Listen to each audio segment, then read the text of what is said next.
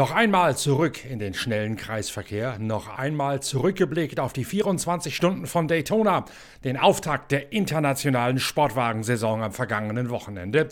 Das aber nur eines von vielen Themen in dieser neuen Ausgabe vom Ravenol Race Report, also der aktuellen Ausgabe von Pitcast, dem Podcast eurer Lieblingszeitschrift Pitwalk.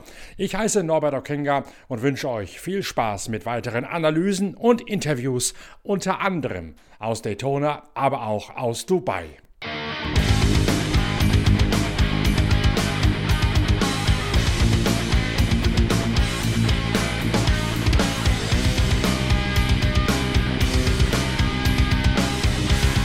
Ganz zu Beginn allerdings möchte ich euch noch einmal mitnehmen in die Wüste, denn da hat es ein mittleres Erdbeben gegeben in der Zwischenzeit. Nasser Al-Attiyah und sein Beifahrer Mathieu Boimel gehen ab sofort getrennte Wege. Dabei hatte man lange Zeit das Gefühl gehabt, die beiden seien so eine Art Asterix und Obelix des Marathon-Rallye-Sports. Hin und wieder mal kleine Differenzen, aber letztlich doch fest Seite an Seite und de facto unzertrennlich.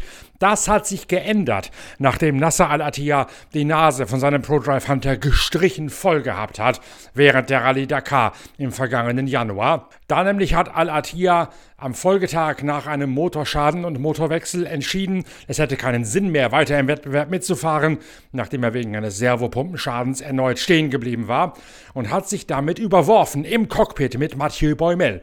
Der Franzose nämlich hatte vorgeschlagen, man möge doch trotzdem im Wettbewerb bleiben, um als quasi Fast Assistant Rallye Auto hinter Sebastian Loeb, dem Teamkollegen bei ProDrive, herfahren zu können und dem zu diesem Zeitpunkt noch zweitplatzierten Franzosen gegebenenfalls Schützenhilfe, Materialhilfe oder Mechanikerhilfe angedeihen lassen zu können.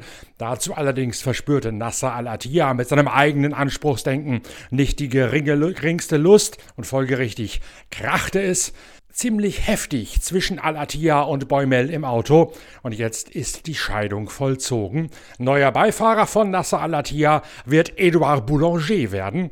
Ein Hobby-Flugpilot aus Frankreich, der in den letzten beiden Jahren mit Stefan Peter Ancel unterwegs gewesen ist. Peter Ancel bei Audi zuletzt dabei gewesen, dessen Vertrag mit Audi läuft allerdings aus, weil das Programm von Audi in der Wüste gleichermaßen ausläuft. Und Stefan Peter Ancel, der Großseigneur des Marathon-Rallye-Sports, hatte ja ohnehin schon vorgehabt, seine Karriere eher noch ein bisschen mit Andrea Meyer, seiner Gattin, mit der er auf Korsika zusammenlebt, ausklingen zu lassen. Edouard Boulanger wechselt nun nun zu Nasser Al-Attiyah. Los geht's bereits beim nächsten Durchgang der Marathon-Rallye-Weltmeisterschaft, der Desert Challenge in Abu Dhabi.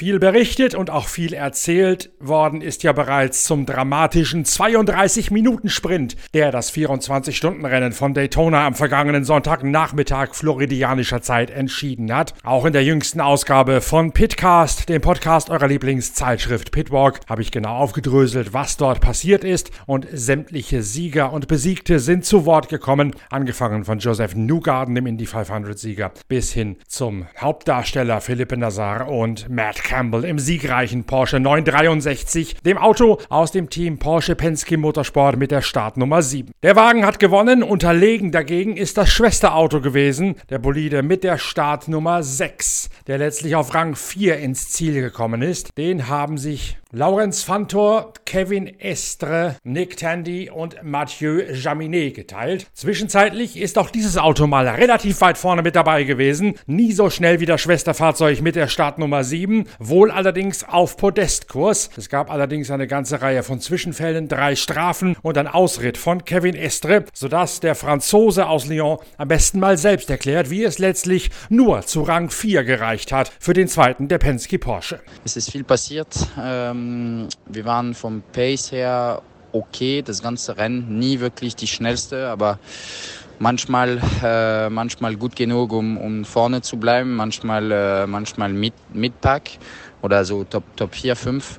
Äh, aber wir haben viele, wir haben drei, äh, drei Penalty gekriegt, äh, ein Drive-Through und zwei Stop and Go wegen Integral äh, Infringement. Also wir, ja, äh, wir haben zu viel äh, Recoup gehabt oder zu viel Power, äh, zu viel Peak praktisch.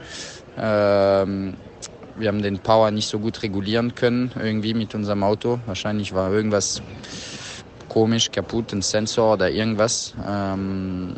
Aber ja, das war so. So, wir haben viel Strafen dafür gekriegt und auch müssten wir ein bisschen äh, anderes Setting fahren, um sicher zu sein, dass wir keine Strafen kriegen, obwohl wir nicht anders als als die als der Nummer 7 gemacht haben, aber müssten wir irgendwie anders fahren vom Setting her. Äh, und es hat viel von der Balance äh, geändert. Ähm, und äh, dann, ähm, wir waren eigentlich gut mit dabei, so wir sind zurückgekommen immer nach unserer Strafe. Und leider äh, waren wir Dritter, äh, so vier Stunden vor Schluss oder Fünfter beim Restart. Ich habe den Restart gemacht, haben zwei Autos überholen und dann war hinter der Caddy, der 31, der Whelan, ein bisschen blockiert. Ich konnte nicht überholen, äh, eine Stunde lang. Und äh, danach, nach dem Pitstop mit kalten Reifen, habe ich versucht, praktisch ein bisschen mehr Risiko zu nehmen und ein gutes Outlap zu haben. Versucht da äh, den, den Whelan zu überholen, weil wir auf ein bisschen verschiedene Strategie waren oder der hat ein bisschen nach uns gestoppt und praktisch zu viel Risiko genommen. Äh, auf der Bremse in Turn 3 nach der Pit Exit habe ich der vorne rechts äh, Reifen blockiert und äh, bin geradeaus gefahren ins Gras. Habe nichts berühren, aber ähm, habe ich der, der Rückwärtsgang direkt gekriegt, äh, bin rückwärts gefahren und dann vorwärts irgendwie der erste Gang ist nicht reingekommen. So wir haben eine Minute oder so verloren. Keine Runde, aber wir waren dann sehr weit weg und, und P6, glaube ich. Wir sind so geblieben, drei Stunden lang und dann 50 Minuten vor Schluss gab es ein, ein Safety Car. Und da beim Restart hat Mathieu äh, zwei Autos überholen und, äh, und dann sind wir Vierter geblieben. Äh, wir hatten nicht den Pace von der sieben Auto mit dem wir haben viel Kleinigkeit auf unser Auto gehabt, die die unser Performance äh, beeinflusst hat. Äh, und ja, der siebene Auto war ein bisschen schneller, äh, besonders wenn es warm war. So, wir könnten nicht überholen und äh, ja, ich glaube, wenn wir vorne gewesen wären, hätten wir vielleicht verteidigen können, aber überholen war nicht möglich. So, wir sind Vierter geblieben. Dazu sei ergänzend angefügt, die Strafen, über die Kevin Estre dort gesprochen hat, die hat es gehagelt, weil es immer wieder sogenannte Leistungsspitzen gegeben hat. Das ist also die Motorleistung, die über einen Sensor auf der Antriebswelle, über das Drehmoment gemessen wird, das auf die Antriebswelle gestemmt wird. Diese Leistung ist dreimal überschossen worden. Im Reglement der GTP-Kategorie der LMDH-Autos ist genau festgeschrieben, wie viel Leistung maximal ein Motor freisetzen darf. Da gab es eine Änderung für dieses Jahr bei den Maximalleistungen. Auch das haben wir erklärt in vorherigen Ausgaben der Podcast-Reihe Pitcast. Und wenn dann zu viel Leistung abgegeben wird und das zu oft passiert, dann setzt es Strafen. Bei Porsche ist das an zwei Stellen auf der Strecke passiert. Entweder beim Überfahren der Randsteine ausgangs der Busstoppschikane und der danach folgenden Landung oder wenn das Auto sich nach dem Anbremsen in die erste Kurve hinein wieder gesetzt hat und das entlastete kurvenäußere Rad dann wieder Grip gefasst hat, dann gab es jeweils zu viel Leistung auf dem Rad, das sich dann wieder gesetzt hat nach der Rumpelei oder nach dem Bremsmanöver. Das ist entsprechend gebüßt worden, zunächst mit einer Durchfahrtsstrafe und wenn das öfter vorkommt, mit einem gesteigerten Strafmaß hin zu einer Stop and Go. Das Ganze geht zurück auf eine Programmierung der Software im Umgang mit dem Brake-by-Wire, also mit der elektrischen elektrischen Bremse ein großer Teil des Bestandteiles der Symphonie, wie das Hybridsystem zur Energierückgewinnung und zur Energiefreisetzung von Bremsen bzw. aus den Akkus beim Beschleunigen programmiert werden muss. Je nachdem, mit welchen Kennfeldern man dort unterwegs ist, wie man die Bremse programmiert hat, wie man auch den Regeleingriff programmiert hat und wie man das wieder freisetzen über die Traktionskontrolle programmiert hat, kann es solche Leistungsspitzen geben. Erst recht dann, wenn, wie, Estre es gesagt hat, womöglich ein Sensor nicht ganz optimal arbeitet. Drum hat's das eine Auto erwischt, das andere nicht. Porsche hat darauf reagiert, indem man, als Lorenz Fantor nach einer solchen Strafe am Steuer gewesen ist, den mal vier Runden lang hat versuchen lassen, verschiedene neue, defensivere Kennfelder durchzuprobieren. Das wird nicht zum Auto reingefunkt, denn das ist verboten, sondern dem Fahrer wird gesagt, welche Tastenkombination am Lenkrad über Drehschalter er zu verstellen hat, um ein neues Mapping, ein neues Kennfeld auszuprobieren. Das Ganze hat vier Runden lang gedauert, ein Durchknobeln und Tüfteln mit Funkanweisungen an Laurenz Fantor. Der hat in dieser Zeit ordentlich Sekunden pro Runde verloren, aber dann letztlich ein so defensives, auf Nummer sicher arbeitendes Kennfeld für das Break-by-Wire und die Leistungsabgabe gefunden, dass genau dieses defensivere Kennfeld dann auch an die Kundenteams JDC und Proton weitergegeben worden ist, mit der Empfehlung, auch deren Fahrern reinzufunken, sie mögen am Lenkrad auf ein entsprechend anderes Kennfeld umstellen, um das Risiko solcher Drehzahl, Drehmomentspitzen und entsprechender Strafen gleich einmal zu minimieren.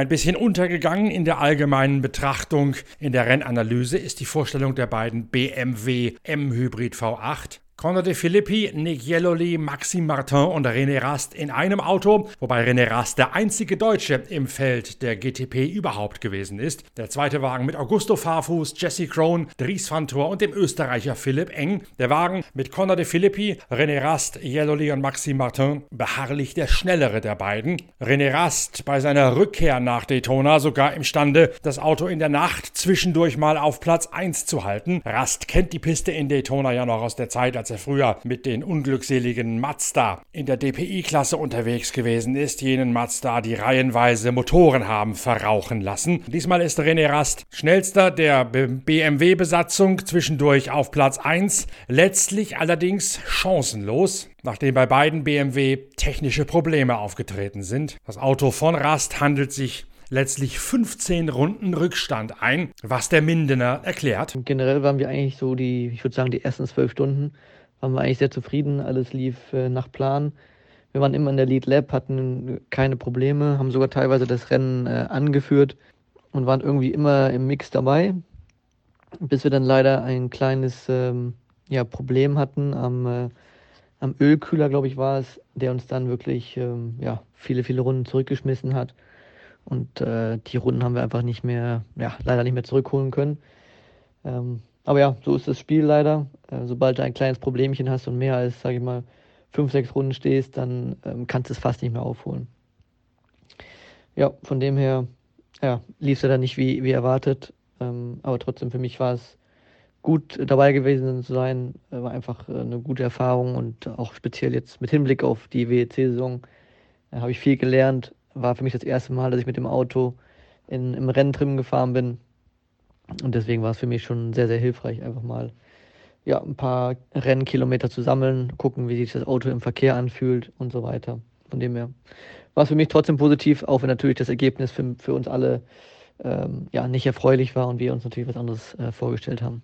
Neben dem Leck am Getriebekühler ist auch noch ein Bremsenwechsel an der Hinterachse notwendig geworden. Und das ist ungewöhnlich. Das lohnt noch einmal genauer hinzugucken auf die tatsächliche Leistung von BMW, auch in Relation gesetzt zu einer Pressemitteilung, die BMW Motorsport am Sonntagabend verschickt hat. Da, und ich möchte einfach mal wertfrei daraus zitieren, wird Franziskus von Mehl, der Geschäftsführer der BMW MGH, MGMBH mit den Worten zitiert, das Glück war nicht mit den Tüchtigen. Wir waren im Vorfeld des Rennens gut aufgestellt und sind mit einem guten Gefühl an den Start gegangen.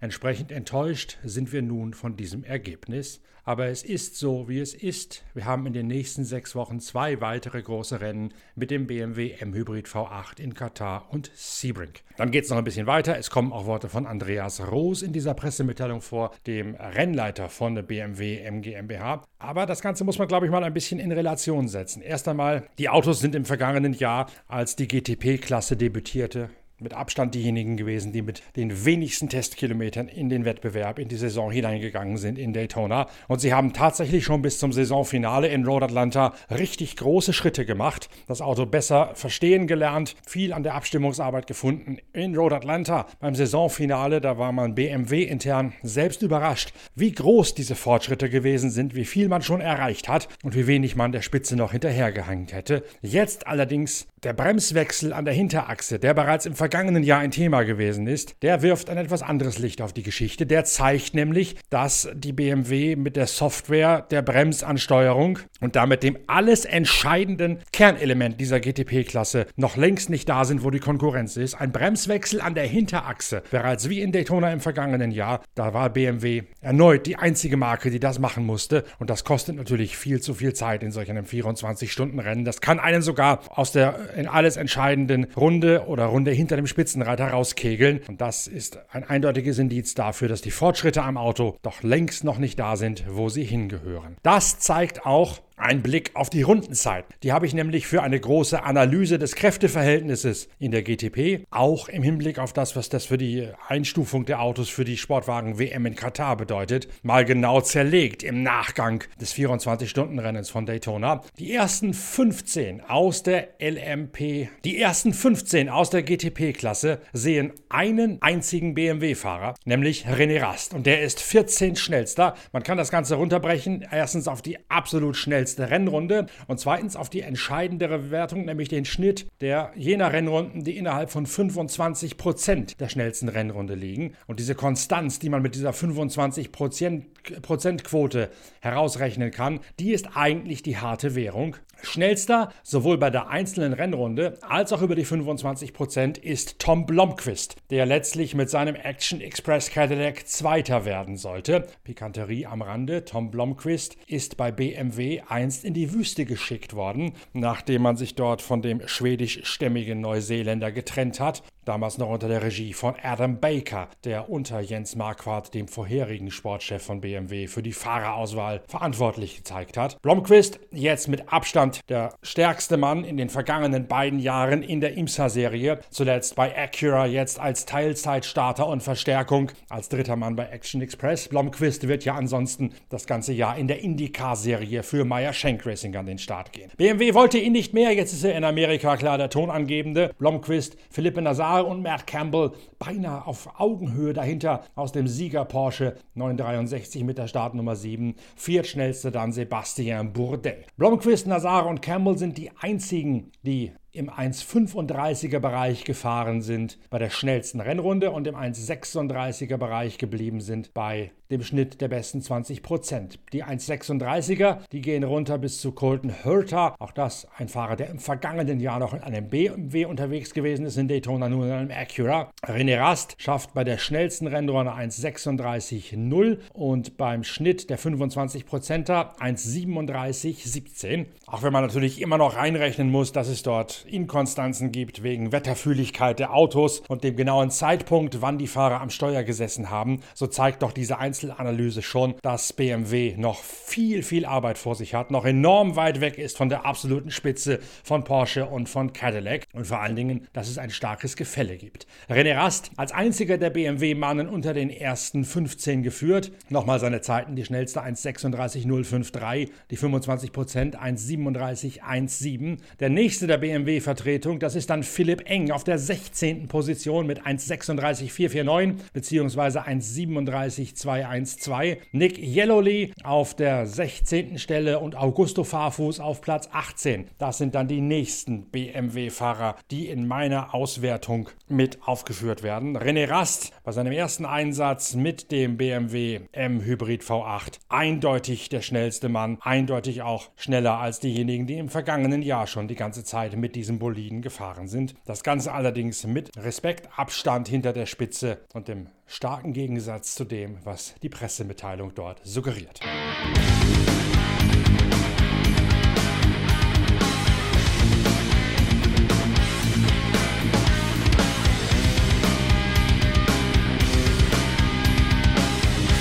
Natürlich hat alle Welt auf die GTP-Klasse, auf die erste Liga geschaut, wir auch in unseren Pitcast-Folgen. Nicht weniger spannend ist es dafür allerdings in der GT-Kategorie zugegangen. In der GT-Kategorie in Daytona sind nur noch GT3-Fahrzeuge erlaubt, aufgesplittert das Ganze in die GT Pro von reinen Profibesatzungen, wo 13 Autos am Start gestanden sind und 23 Autos mit gemischten Besetzungen in der GTD, die einfach nur GTD heißt, ohne den Zusatz Pro mit dabei. Siegreich am Ende eine reine Profibesatzung. Alessandro Pierguidi, Davide Rigon, Daniel Serra, der Sohn des ehemaligen Formel-1-Piloten Chico Serra und James Calado. Risi Competizione aus Houston in Texas hat diesen Ferrari 296 GT3 eingesetzt, bestückt mit der reinen Mannschaft, die sonst in einem Hypercar in der Sportwagen-WM mit dabei ist. Der Weg zum Sieg allerdings alles andere als einfach, denn in der Anfangsphase führt zunächst einmal der von Ravenol unterstützte Maro Engel, der in einem AMG Mercedes unterwegs ist, eingesetzt von Winboard Racing. Das Auto gehört Kenny Habul, einem Sonnenenergieunternehmer aus Australien. Jules Gunon, Mari Engel, Maro Engel, Jules Gunon, Maro Engel, Luca Stolz und Kenny Habul leisten zunächst Führungsarbeit. Habul allerdings laboriert noch unter den Spätfolgen eines Unfalls in Spa-Francorchamps im Vorjahr und zweier Operationen. Dadurch fällt nach dem Startturn von Maro Engel Habul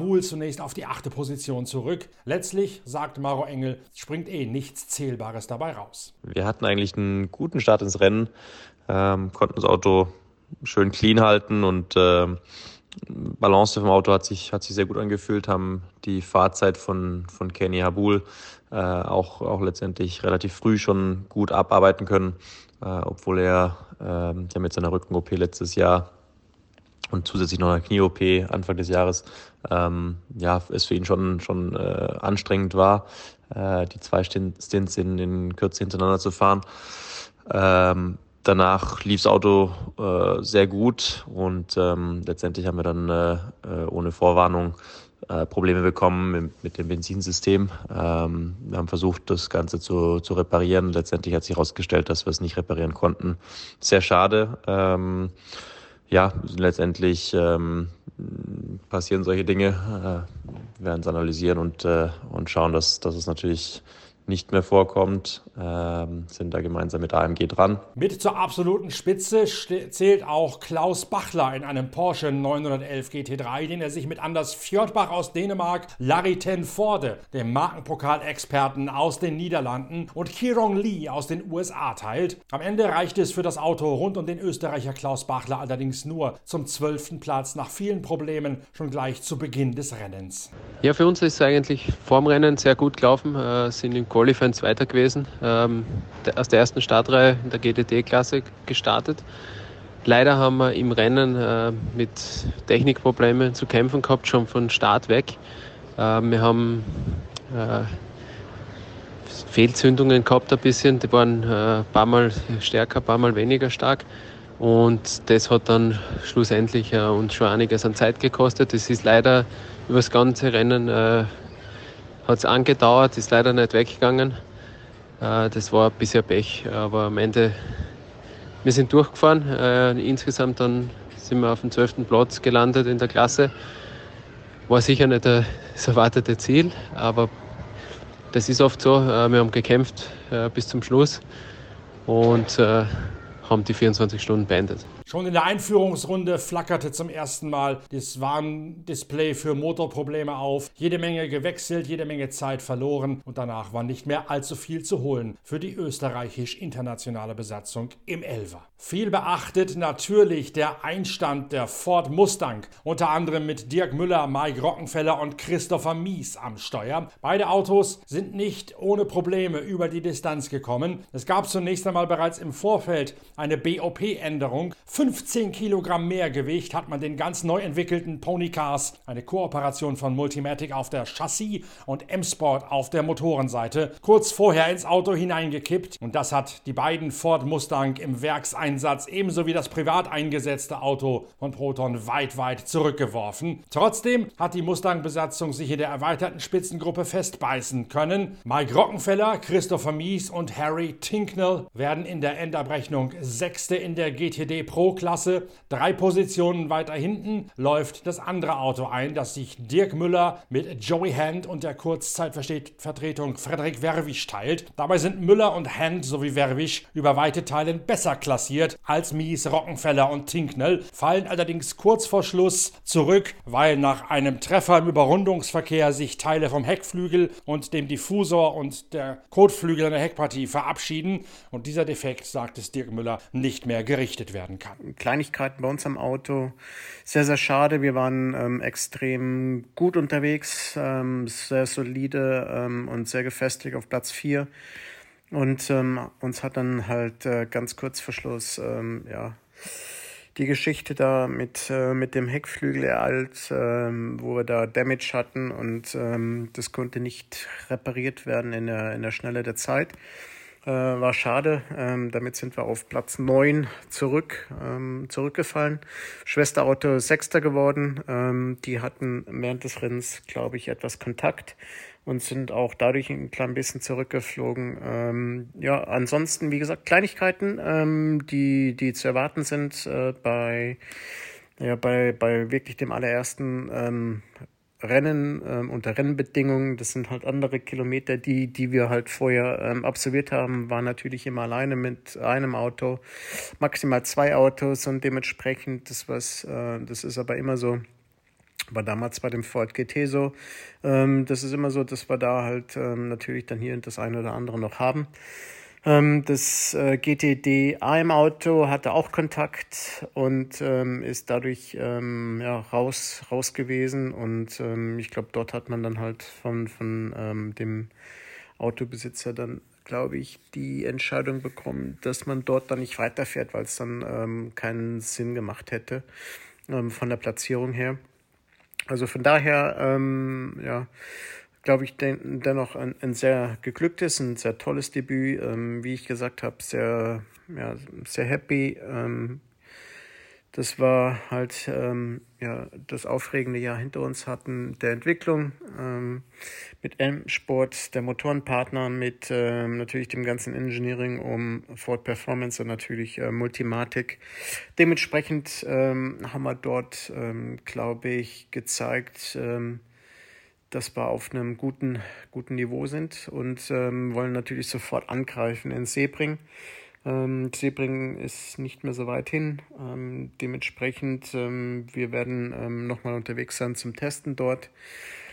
Und ähm, das ist natürlich halt auch das, ähm, wo wir jetzt seit, äh, ich sag jetzt mal Dezember unterwegs sind. Wir sind natürlich viel mehr Richtung Performance jetzt unterwegs, äh, natürlich, und nicht mehr in Richtung ähm, äh, Durability-Tests. Und dementsprechend ähm, ist es natürlich äh, immer noch eine Lernphase. Wir nehmen alles mit, wir saugen alles auf. Ähm, äh, wissen auch, ähm, das Thema BOP ist sehr, sehr wichtig. Äh, man muss sich gut aufstellen und dementsprechend, glaube ich, hatten wir nicht das Paket, um ganz vorne zu fahren.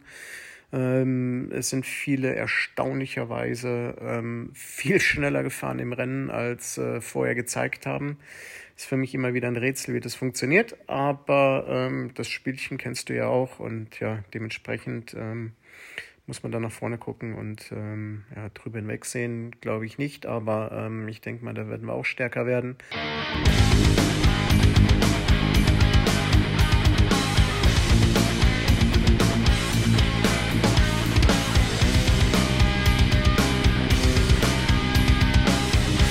Die zweite große Baustelle an diesem Wochenende ist das 24-Stunden-Rennen von Dubai gewesen. Das kollidiert unglückseligerweise zum ersten Mal in seiner noch recht jungen Geschichte mit den 24 Stunden von Daytona. Ärgerlich für viele der GT3-Fahrer, die normalerweise Doppeleinsätze fahren. Dubai, Daytona und danach direkt weiter nach Bathurst zum dortigen 12-Stunden-Rennen. Aber weil die Piraten der Houthi-Rebellen im Suezkanal auch hier den Terminkalender durchgeschüttelt haben, weil die Fracht nicht so ohne weiteres rübergekommen ist und weil auch Militär aus Dubai anderweitig verfügbar sein musste, um die Piraterie irgendwie in den Griff zu bekommen, haben die Veranstalter in Dubai das Event um 14 Tage verschoben. Es ist bereits der zweite Eingriff der Piraten in den großen Motorsport in diesem Jahr. Ihr erinnert euch ja sicher an den Side-by-Side-Fahrer, dessen Auto aus der Challenger-Wertung gar nicht erst zur Rallye Dakar angekommen ist, weil das Schiff abgefangen und umgeleitet wurde und er sich einen Side-by-Side -Side leihen musste, um überhaupt fahren zu können. Jetzt haben die Piraten der Houthi-Rebellen im Suezkanal zum zweiten Mal zugeschlagen und das 24-Stunden-Rennen verlegen lassen. Das Rennen endet mit einer Überraschung. Ein relativ neues Team aus Oberösterreich nämlich gewinnt das 24-Stunden-Rennen. East Talent, so heißt die Mannschaft, mit einem Audi R8. Erst vor zwei Jahren gegründet, von Peter Reicher in Kirchberg bei Mattighofen auf Kiel gelegt. Nach dem Sieg der internationalen GT Open im Jahre 2023 haben die Oberösterreicher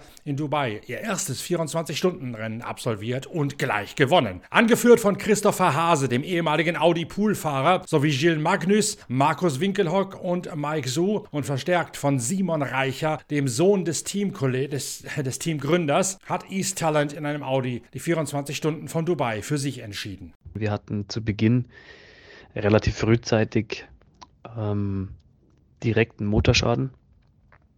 Warum auch immer, das weiß ich jetzt nicht. Ähm, aber wir haben dadurch natürlich einiges an, an, an Fahrzeit verloren. Ähm, danach war dann Qualifying und wir persönlich haben uns ähm, ja einfach darauf geeinigt, dass wir durch die Fahrzeit, die wir vermisst haben, wirklich auch Qualifying, Warm-up, eben die verbleibende Session, was noch da war, auch die Nachtsession nutzen, um äh, im Prinzip nur im Rennsetup zu arbeiten. Und ich glaube, das war auch der genau der richtige Weg und auch einer der Schlüsselfaktoren. Denn ähm, gerade über den Stint denke ich, dass wir wirklich sehr, sehr, sehr stark waren. Ähm, ja, das Rennen an sich, Qualifying Combined, ähm, auf Platz 6 beendet, also starke Ausgangsposition. Ähm, Rennen an sich, bei uns der Startfahrer war der, der Markus Winkelhock. Ähm, klar, wir wissen alle, Markus natürlich eine absolute Bank, gerade was bei, bei 24-Stunden-Rennen zum ähm, die Erfahrung, was da beim Start benötigt wird. Und äh, ich glaube, da hat sich dann schon rauskristallisiert nach der ersten Stunde, dass wir vielleicht zu Beginn des Stints äh, nicht unbedingt die schnellsten waren, aber dann eben gegen Mitte nach Ende äh, überwiegend wirklich da unser Auto wahnsinnig gut funktioniert hat bezüglich Tire Drop äh, und äh, ja, Consistent Lap Times. Und das, das hat sich im Prinzip über das ganze Rennen durchgezogen. Äh, ich, ich vergleiche jetzt mal zu, zu direkten Konkurrenz. Einzig in der Nacht, in der Nacht glaube ich, dass wir nicht ganz so stark waren. Ähm, kam immer so ein bisschen drauf an, ob wir auch wirklich den, den Reifendruck aufs, aufs Hundertstel genau getroffen haben, aber ähm, da waren wir einen Tick schwächer. Und gerade wenn es wieder warm wurde, da glaube ich, war einfach, äh, waren wir wirklich wahnsinnig gut aussortiert.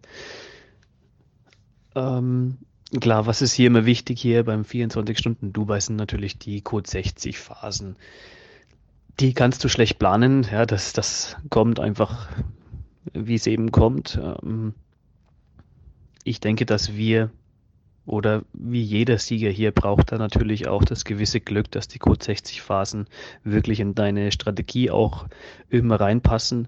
Um, natürlich musst du es auch richtig nutzen, gar keine Frage. Aber ich kann, glaube ich, schon sagen, dass die Code 60 Phasen uns nur sehr wenig wehgetan haben.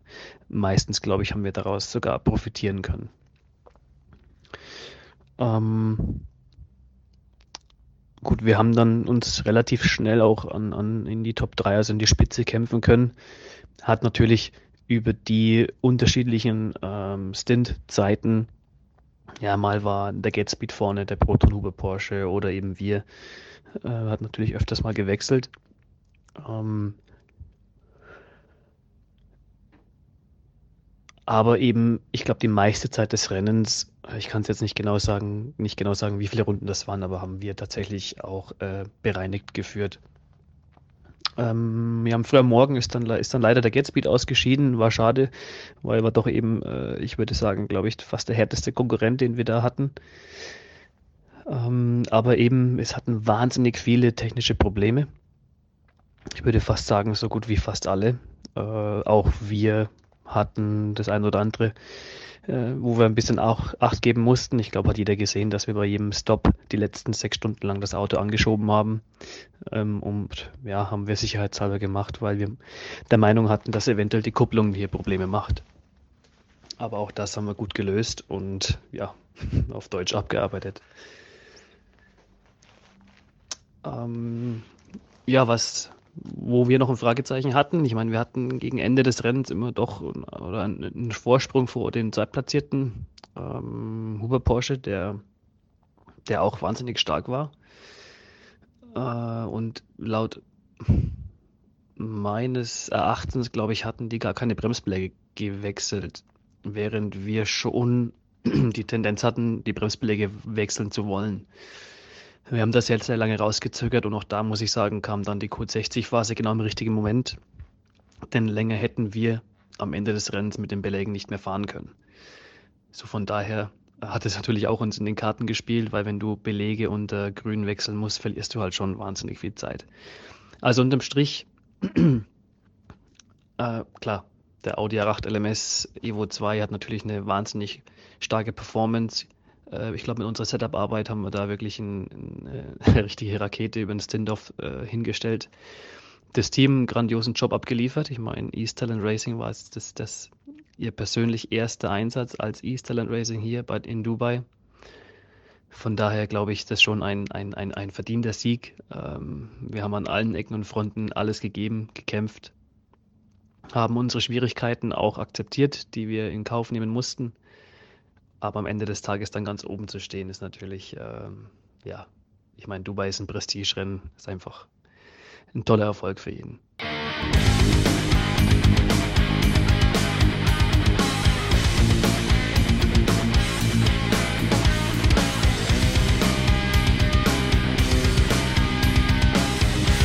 Das Langstreckenrennen im Nahen Osten ist vor allen Dingen für Amateure und Herrenfahrer ausgelegt und einen solchen begleiten wir in der kommenden Ausgabe unserer Zeitschrift Pitwalk sehr intensiv auf seinem Weg in den Motorsport. Wir zeigen dort in einer großen Geschichte, wie man als Amateur in den Motorsport einsteigen kann, wie man das mit Instruktoren, mit Coaches und mit welchen Breitensportserien auf die Beine stellen kann. Die nächste Ausgabe der Zeitschrift Pitwalk wird deswegen auch nochmal nach Dubai blicken und Hauptdarsteller ist Christoph Kromm Krombach. Den kennt ihr als Pitwalk-Leser natürlich längst, weil er der große Modellautopapst in Deutschland ist. Wir wissen ja um eure Hobbys als Pitwalk-Leser, nämlich Podcast hören, Modellautos sammeln, gute Bücher aus dem Bereich des Motorsports. Und diese Hobbys bedienen wir mit entsprechenden Experten. Christoph Krombach ist unser Experte, der stets die neuesten Tipps für Modellautosammler und die heimische Vitrine auf Lager hat. Und Krombach ist im vergangenen Jahr im Rennstall von Timo Bernhard im Porsche Sports Cup gefahren, hat sich dort in den Motorsport hineingetastet als Amateur, hat jetzt bei Sorg Motorsport in einem Porsche Cayman GT4 zum ersten Mal die 24 Stunden von Dubai, sein erstes Langstreckenrennen, in Angriff genommen. Christoph, wie ist es gewesen im Nahen Osten?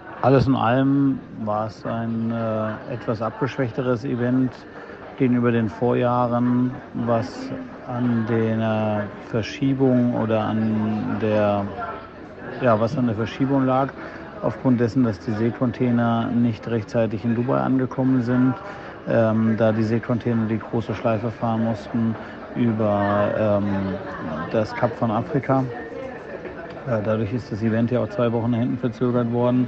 Einige der Top-Teams waren nicht da, unter anderem WRT mit Valentino Rossi. Ähm, das hat man auch äh, bei den Zuschauerzahlen gemerkt. Ähm, uns betreffend, was äh, die Kategorie TC-Trophy bzw. TCX-Klasse betroffen hat, war es so, dass wir ähm, mehr Konkurrenz hatten wie im Jahr davor. Ähm, die Ginettas waren bedeutend schneller im Qualifying als auch ähm, im Rennen, hatten aber mit technischen Problemen zu kämpfen, sodass wir teilweise unseren Vorsprung doch relativ deutlich ausbauen konnten. Und ähm, ja, sechs, Runden, äh, sech, sechs Stunden vor Rennende hatten wir das Thema, dass ähm, unser Getriebe angefangen hat, äh, sehr stark zu qualmen, äh, weil Getriebeöl ausgetreten ist. Und äh, die Sorgions haben dann immer wieder äh, Zwischenboxenstops machen müssen, äh, um Getriebeöl ins Fahrzeug reinzufüllen. Und dass wir das Rennen fortsetzen konnten, das hat uns sehr viel Zeit gekostet und äh, zwar so viel Zeit, dass wir die Führung verloren hatten. Als wir den zweiten Platz sicher hatten und nicht mehr einholbar waren, haben wir aus Sicherheitsgründen das Fahrzeug in die Box gestellt, weil wir auch gegen die Ginetta keine Chance hatten mehr zu kämpfen und haben das Rennen quasi in der Box beendet, sind dennoch als Zweiter in der TCX-Klasse gewertet worden und als Dritter in der TC-Trophäe Overall. Ähm, ein bisschen schade, dass wir den Klassensieg verpasst haben, aber es überwiegt die Freude, dass wir das Auto noch äh, nach Hause gebracht haben. Kleine Kuriosität am Rande. Es hat äh, sogar geregnet äh, beim Rennen in der Wüste. Damit hatte so ziemlich gar keiner gerechnet. Ähm, es gab fünf Stunden vor Rennende einen relativ heftigen Regenschauer, der auch eine längere Code 60 Phase hinter sich herzog. Ähm, und weil kein Wasser von der Strecke ähm, weggeflossen ist und äh, gereinigt werden musste. Es hatte auch einen schweren Unfall zur Folge, wo ein BMW M4 mit einem Porsche 911 GT3 Cup äh, kollidiert ist und beide Autos doch sehr stark beschädigt waren. Ähm, ja, und da hatte dann die Sicherheit natürlich äh, Vorrang. Ja, final freuen wir uns natürlich über den ähm, über, final freuen wir uns natürlich über die zwei Podien ähm, und dass wir das wiederholen konnten, ähm, auf dem Podium zu stehen einem 24-Stunden-Rennen.